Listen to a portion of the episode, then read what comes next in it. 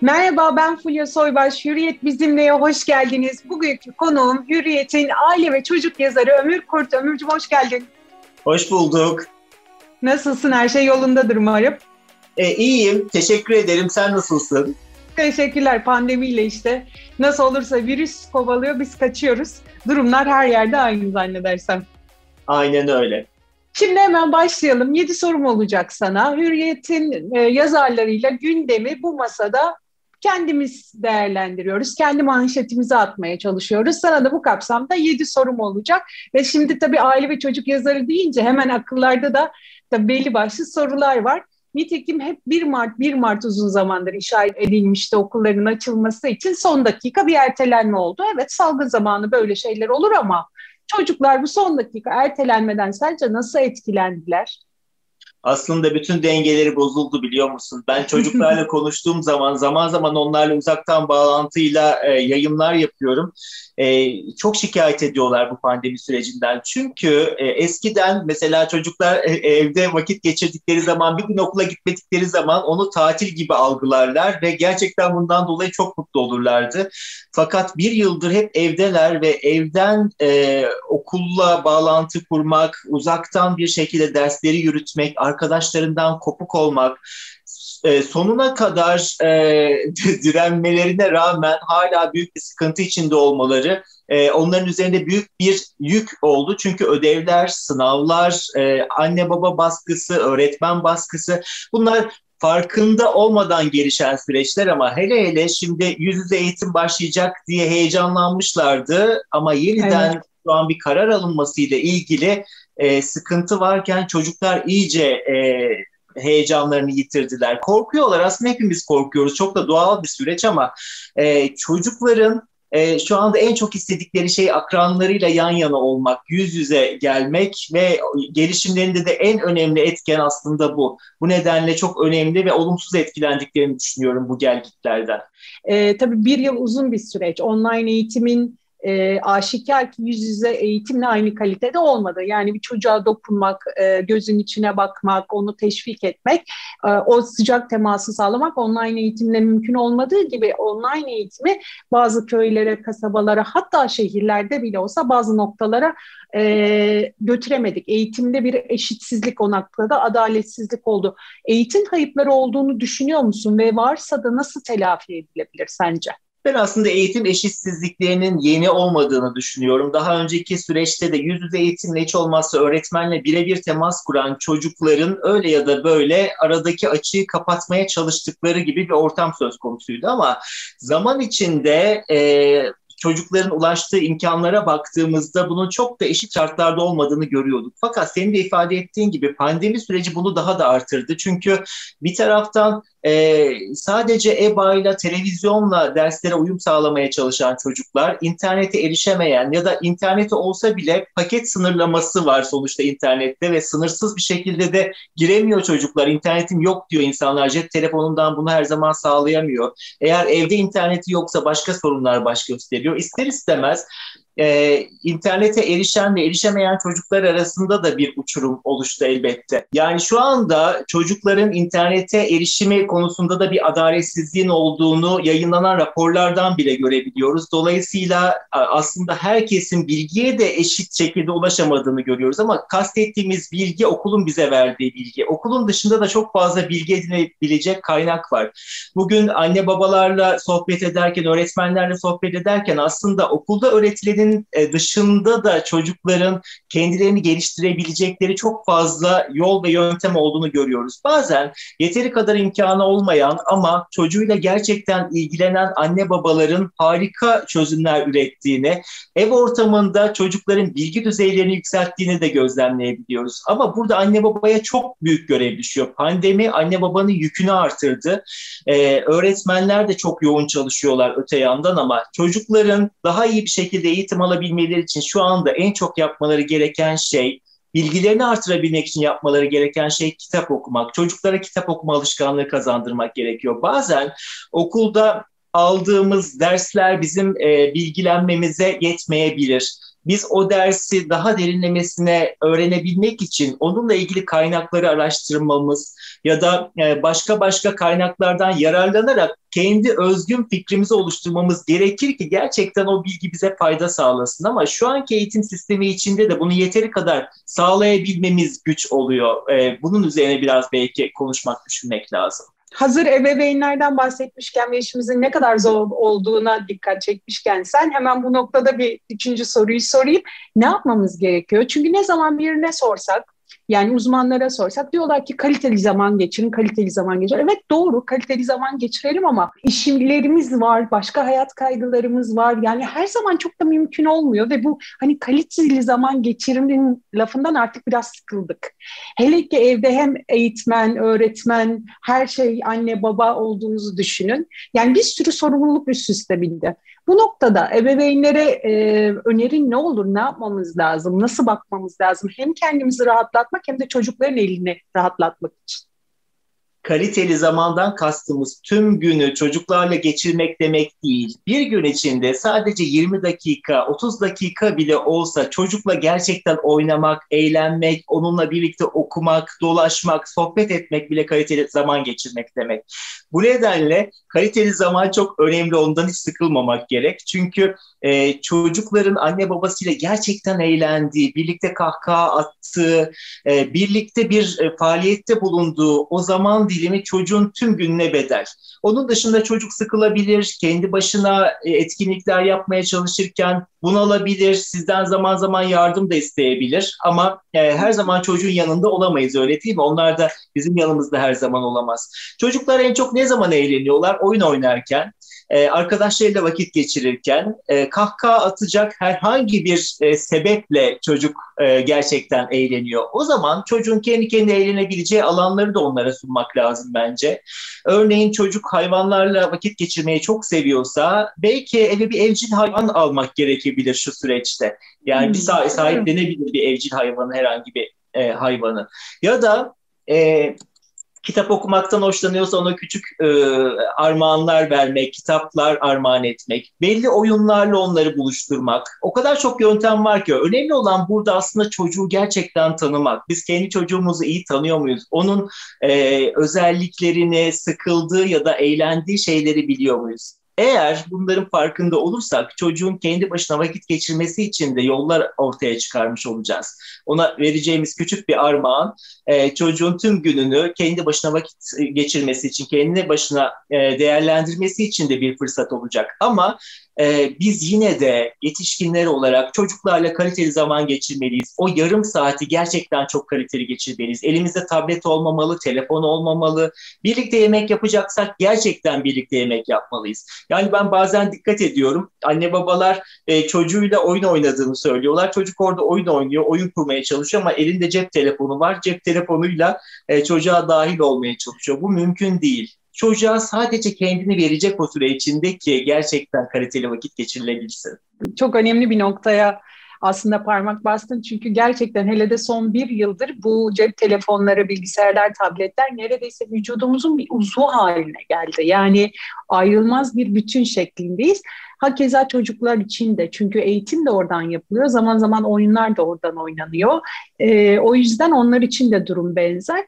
Bu noktada aslında e, bir soru içinde iki farklı açıdan sormak istiyorum. Birincisi hem bu bağımlılık nasıl önlenebilir? Yani bağımlılık haline nasıl dönüşmez? İkincisi de dijital ortam, sonuçta internet ortamı e, yani çok farklı zararlı içerikler de var. Çocukları bu noktada o içeriklerden korumak, kollamak nasıl mümkün olabilir? Çocukların interneti kullanma becerisi aslında yetişkinlerden çok daha ileride. Baktığımız zaman çocuk hangi siteye ne zaman girmesi gerektiğini ya da o sitenin içinde nasıl e, içeriklerin olduğunu da biliyor bu arada. Onunla azıcık sohbet ettiğimizde bu açığa çıkıyor. Zararlı mı, yararlı mı, ne öğretiyor, kimler orada vakit geçiriyor, kendinden büyük mü, küçük mü hepsinin farkında çocuklar. Burada önemli olan şey çocukla anne babanın kendi arasında bir güven ilişkisi kurması ve anne babanın senin için endişeleniyorum, başına kötü bir şey gelmesinden korkuyorum. Lütfen beni herhangi bir olayla karşılaştığında seni endişelendiren herhangi bir şey olduğunu lütfen bilgilendir demesi gerekiyor. Bu çok önemli. Eğer çocukla anne baba arasında öyle bir güven ilişkisi olursa mutlaka çocuk gelecektir ve söyleyecektir. Böylece eğer bir önlem alınması gerekirse birlikte önlem alabilirsiniz. Uzmanlar e, teknolojiyi kullanmanın iki yolu olduğunu söylüyorlar. Bir tanesi üretim odaklı teknoloji kullanımı, diğeri de tüketim odaklı teknoloji kullanımı. Biz acaba teknolojiyi, interneti, sosyal medyayı nasıl kullanıyoruz? Bir şey üretmek için mi yoksa bir şey tüketmek için mi? Anne babalar çocuklar EBA'nın karşısında ya da öğretmeniyle ders çalışırken internet üzerinden hiç sıkıntı yaşamıyorlar ve bunu bir ders haline getirmiyorlar. Aman çocuğum sen bol bol internette vakit geçirebilirsin, sıkıntı yok, öğretmenin dinle, derslerinin başından ayrılma diyorlar. Fakat ne zaman ki çocuk e, dersi bittikten sonra kendi özel e, eğlence alanına yönelmek istiyor. Örneğin oyun oynamak istiyor veya sosyal medyada vakit geçirmek istiyor. İşte o zaman tehlike çanları çalıyor anne baba için. Aman diyorlar çok internette boş yere vakit geçirdin. Artık şu interneti kapat, e, git dışarıda oyun oyna. Bu doğru bir yöntem midir? Aslında burada yapmamız gereken şey e, çocuğun kendi eğlence alanında kısıtlamak mıdır? Bana sorarsanız değil. Çünkü e, çocuk interneti iyi bir şey için kullanırken sorun yok ama e, kendi eğlencesi için kullandığında sorun haline geliyorsa işte orada bir denge sorunu ortaya çıkıyor ve bu bozuluyor. E, burada yapılması gereken tek şey var. Çocuk e, sonuçta internet ortamında ister istemez bulunuyor. Daha önce de bulunuyordu, pandemi öncesinde de bulunuyordu ve bu yine bir sorun teşkil ediyordu. Ama şu anda mecburen bulunuyor. Dışarıya çıkması mümkün değil, arkadaşlarıyla oynayabilmesi mümkün değil. Bütün alanları kısıtlanmış durumda. Yani sosyal olarak da dijital ekranları kullanarak sosyalleşmeye çalışıyor. Gerekiyorsa orada arkadaşlarıyla chat yapıyor, e, sohbet ediyor, oyun oynuyor. Birlikte en azından vakit geçirmeye çalışıyor. Ben her zaman böyle e, so, konular e, gündeme geldiğinde diyorum ki bir çocuk internette ne kadar vakit geçiriyorsa internet dışında da o kadar vakit geçirmeli. Örneğin 5 e, saat boyunca internette vakit mi geçirdi? Hem ders hem oyun hem eğlence amacıyla kullandı burayı farz edelim. 5 saatte internetsiz bir faaliyet yapmasını isteyebiliriz ondan. İnternetsiz etkinlikle internetli etkinliği eşitlemek lazım. İşte o zaman tahmin ettiğimiz kadar büyük sorunlar ortaya çıkmaz ve çocuk neyi nasıl kullanması gerektiğini de öğrenmeye başlar. Kendi öz denetim ortaya çıkmaya başlar. Bu nedenle e, anne babaların çok büyük kaygıya düşmesini anlamlı bulmuyorum. Bence e, çocukla konuşup bazı anlaşmalar yapmak lazım bununla ilgili. Az önce konuşurken kitap okusunlar demiştin. O noktada kesinlikle hemfikirim ama bilgisayarlar bu internet kadar e, olmasa da bir güvenilirlik problemi var kitaplarda da. Yani son zamanlarda hatta ben de bir yazımda yazmıştım. Arka arkaya öyle kitaplarla karşılaştık ki içindeki bilgiler işte cinsiyetçi yaklaşımlar olsun, ırkçı yaklaşımlar olsun ya da pornografik yaklaşımlar olsun. Hakikaten tüylerimiz diken diken etti. O noktada bir önerin olur mu? Hangi kitabı nasıl seçeceğiz? İçeriklerini nasıl kontrol edeceğiz? E, aslında bu son zamanların en çok tartışılan konularından bir tanesi senin de dile getirdiğin gibi. Yazını da okumuştum bu arada ama orada dile getirilen konular aslına bakarsan e, anne babaların birinci gündem maddesi olarak önümüze çıkmıyorlar. Buradaki temel sorun şu, merdiven altı yayın evi mi yoksa gerçekten e, çeşitli yayınlarıyla kendini kanıtlamış bir yayın evi mi? Birinci ölçütümüz bu olmalı. Nereden alıyoruz kitabımızı? İşte iyi bir yayın evinden iyi, iyi bir şekilde editoryal çalışması yapılmış, resimlerine özen gösterilmiş, içeriğe e, pek çok göz tarafından incelenerek yayına çıkmış bir kitapsa çok büyük sorunlarla karşılaşmıyoruz. Evet, orada da e, zaman zaman hiç hoş olmayan, aslında çocuk gelişimine uygun olmayan kitaplarla da karşılaşıyoruz. Nitekim ben de bu konularla ilgili çok şey yazı yazdım, sen de biliyorsun. Evet, ee, evet. Benim için en önemli ölçütlerin ilkinde merdiven altı yayın evi mi değil mi? İkincisi editoryal bir çalışma yapılmış mı? Üçüncüsü çocuğun e, ilgi alanına uygun mu? Bu çok önemli. Çocuğa e, hiçbir şekilde hitap etmeyen bir kitabı ona sunmaya çalıştığımızda karşımıza çeşitli sorunlar çıkıyor. E, aile yapısına uygun mu? Çünkü Türkiye o kadar e, değişik aile yapılarına sahip bir ülke ki bazen bir aile yapısı için çok anlamlı gelebilecek bir kitap öbürü için çok tehlikeli görünebilir. Bu nedenle burada e, birkaç tane denetleyici unsur gerekiyor. Bir tanesi e, yayın evi söylediğim gibi. İkincisi bizim gibi gazeteciler, e, araştırmacılar okuyoruz ve bu konuda halkı bilgilendirmemiz lazım. Üçüncüsü anne babalar ve öğretmenler. Anne babaların çocuklarıyla birlikte okudukları kitapları tartışması, o kitaplarda çocuğun gördüğü her türlü içerik konusunda ona sorular sorması çok önemli. Çünkü farz edelim ki biz bugün çocuğumuzun yanındayız ama okulda okuduğu herhangi bir kitapta ne var ne yok bilmiyoruz. Yani ders dışı bir kitaptan bahsediyoruz. Elbette Milli Eğitim Bakanlığı'ndan süzülüp gelen kitapların içerikleri denetleniyor ama denetlenmeyene ne söyleyeceğiz? Fakat ben de bir çocuk kitabı yazarı olarak şunu söylemek istiyorum ki son zamanlarda e, özellikle çocuk kitaplarının denetlenmesiyle ilgili kurullar oluşturulmasına dair pek çok öneri ortaya çıktı ve bence bu bir yazarı çok kısıtlayacak.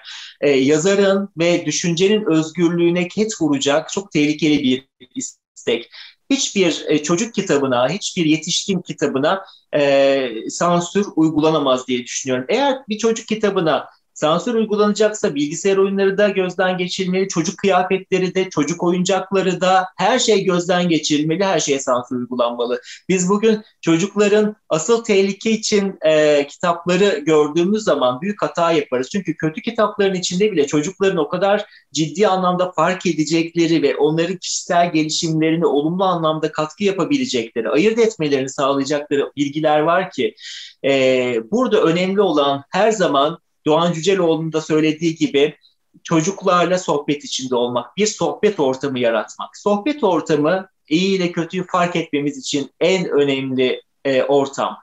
E, öte yandan da çocuk kitabı içeriklerinin daha iyi olabilmesi için de çalışmalar yapılabilir. Üniversiteler bunlarla ilgili çeşitli raporlar yayınlıyor. Yazarlar da elbette bunlara dikkat edecek ama senin dile getirdiğin e, o yazıdaki e, içeriği hatırlıyorum ben kitabın yazarı ile editörü aynı kişiymiş. Bu mümkün olamaz. Bu mümkün olamaz. Hı hı. Bir e, kitabın yazarı vardır. O kitabın e, ona farklı gözlerle bakabilecek, daha iyi okunmasını sağlayacak, eksiklerini görecek ikinci bir gözü editörü olmalıdır. Editörü olmayan bir kitap zaten pek de iyi olmaz. Bazen editör olan kitaplarda da sıkıntılar olduğu ortaya çıkıyor. Bunları da gözlemleyebiliyoruz. Bu çok hassas bir terazi. Örneğin 12 yaşındaki bir çocuk e, benim kitabımı annem babam okusun ondan sonra bana versin ben okuyayım e, diye bir yaklaşımı kabul etmez. Bu hem yaşına hem de hayata bakışına uymaz. Ama daha küçük yaşlardaki çocuklar için bunlar yapılabilir. Burada önemli olan şey anne babanın çocuğuna okuduğu kitapla ilgili ya da yaptığı herhangi bir faaliyetle ilgili sorular sorması. Eğlendin mi? Dikkatini çeken şeyler nelerdi? Neden korktun ve ürktün? Ne seni endişelendirdi, ne seni mutlu etti? Bunların hepsi zaten kitabın içeriğini, oyunun, oyuncağın ya da diğer sosyal medyadaki e, her türlü içeriğin e, çocuk üzerindeki etkisini ortaya çıkaracak sorular. Bir de şunu sorayım. Çünkü e, pandemiyle de aslında biraz doğru orantılı ama e, önceden de tabii ki vardı yani Türkiye'nin maalesef ki bir gerçeğiydi. Pandemiyle biraz daha arttığını gözlemler olduk. Bu noktada yani çocuğa uygulanan şiddet, kadına uygulanan şiddet bu konuda ne düşünüyorsun? Sorunun çözümü sence nerede olmalı? Nasıl yaklaşılmalı bu probleme? Bu tabii ki kabul edilemez. Ee, bu sadece Türkiye'nin sorunu değil aslında, dünyanın da sorunu. En gelişmiş ülkelerde bile hala kadına ve çocuğa şiddetin üst düzeyde olduğunu görüyoruz. Bu korkunç bir olay. 21. yüzyıl insanlarına hiç yakışmayacak bir davranış diye düşünüyorum. Burada e, elbette ki eğitim çok önemli ama eğitimle birlikte hukuki yaptırımlar da çok önemli. Acaba gerçekten bizim yasalarımız kadınları ve çocukları koruyor mu? Hayvanları koruyor mu? Doğayı koruyor mu?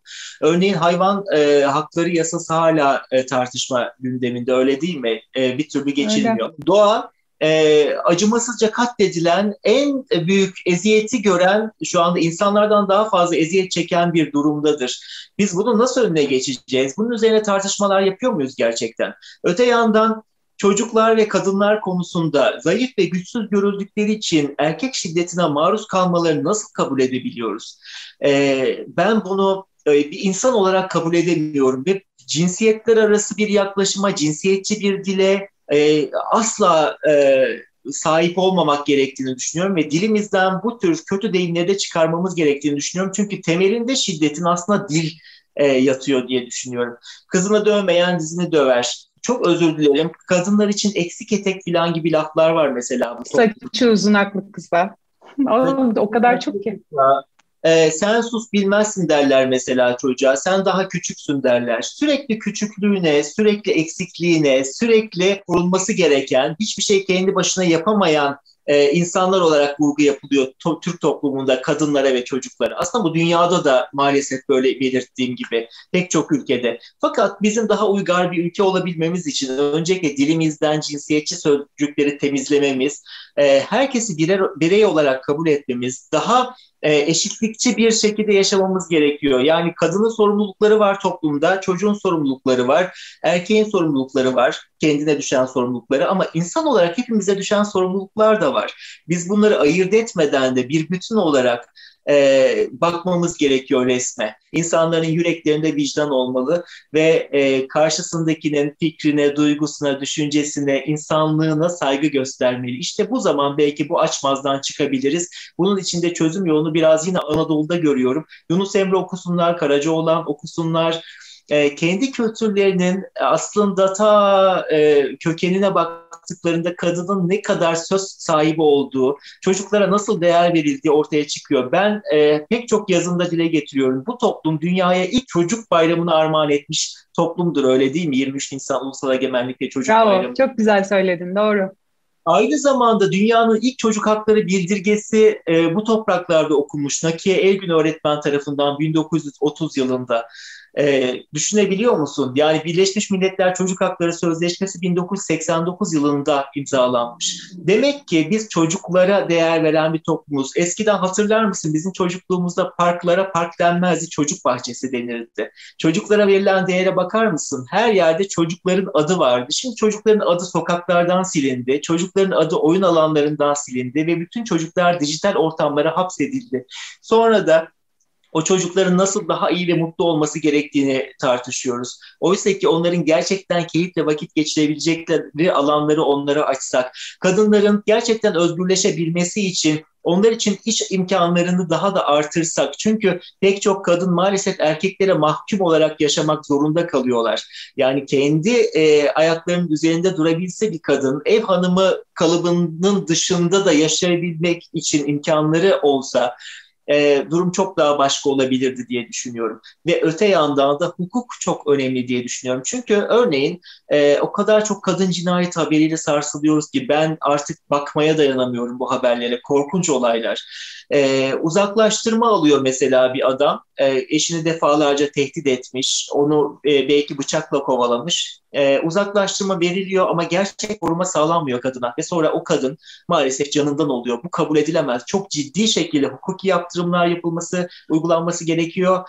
E, kadının özgürleşmesi için, çocuğun özgürleşmesi için devlet güvencesinin olmazsa olmaz olduğunun herkes tarafından bilinmesi gerekiyor diye düşünüyorum. Aslında bu konuda küçük bir ekleme yapmak istiyorum. Yani kadın meselesi üzerine ben de fazlaca yazdığım ve araştırdığım için ve kendim de hani bu konuda çok ilgili olduğum için Türkiye'de bugüne kadar konuştuğum bütün avukatlar, feministler, kadın hakları savunucuları şunu söylüyorlar. Tabii çocuk hakları için de aynı şey geçerli. Türkiye'de yeterli kanunlar var ama kanun uygulayıcılar yok. Yani kanun var ama kanunu bir şekilde bu toplum baskısından dolayı uygulanmıyor. Uygulanma noktasında sıkıntı var. Hakeza bugün İstanbul Sözleşmesi gibi bir çok önemli sözleşme imza atmış bir ülkeyiz. Ama bugün geldiğimiz noktada acaba kaldırsak mı diye tartışıyoruz. Ki İstanbul Sözleşmesi var olmasına rağmen bu sorunlar varken. Yani aslında sözleşmenin bütün maddeleri uygulansa, kadın hakları ile ilgili diğer hukuksal tüm e, olan yasa tamamen uygulanıyor olsa belki de hiçbir sorun kalmayacak ama o noktada yine toplum baskısı ve zihniyet meselesi biraz önümüzde engelmiş gibi. Bu yüzden dile vurgu yaptım. Bizim tarihten gelen bir dilimiz var maalesef. Dilimize yerleşmiş bir şekilde. Kızını dövmeyen dizini döver. Benim her zaman üzerine düşündüğüm bir laf. Neden böyle bir laf etmişler? Neden oğlunu dövmeyen dizini dövmüyor? Mesela Cemal Süreyya'nın e, çok etkileyici şiirleri vardır kadın hakları e, üzerine. E, hep şunu vurguluyor. E, erkek gidip birileriyle birlikte olursa erkek adam oluyor tırnak için ama kadına fahişe ediyorlar. Neden? Neden? Bunların üzerine düşünmek lazım. Ne güzel söyledin yani çok harika. Çok teşekkür ederim. Hem de tam 8 Mart öncesi böyle bir sohbet çok hoş oldu. Peki son olarak şunu sorayım sana. Bu pandemi sürecinde hayatımızda sence neler değişti? Pandemimize neler getirdi, neler götürdü? Kendi yaşamından da örnek verebilirsin. Yani Ömür Kurt neler yaptı bir yıldır? Ben hiç olmadığı kadar çalıştım. Al benden de o kadar. Yani pandemi öncesinde aslında bu kadar yoğun çalışmıyormuşum, kendime daha çok vakit harcıyormuşum, ayırıyormuşum, e, kendimi dinleyebiliyormuşum, tatil yapabiliyormuşum. Ama şimdi bunların hiçbirini yeteri kadar yapamıyorum. Sabahtan akşama kadar ben de öğrenciler gibi bilgisayar başında vakit geçirmek zorundayım. Ya da senin gibi böyle yayınlar yapıyorum e, ekran karşısında. Muhteşem bu arada yayınların. Sen de 5 soru 5 cevap yapıyorsun. Ağzına sağlık. Çok güzel yayınlar. Çok teşekkür ederim. Ee, öte yandan bol bol kitap okudum ama. Yani bu e, süreç bana en güzel bir şekilde bunu verdi. Kitap okumak için daha çok zaman verdi.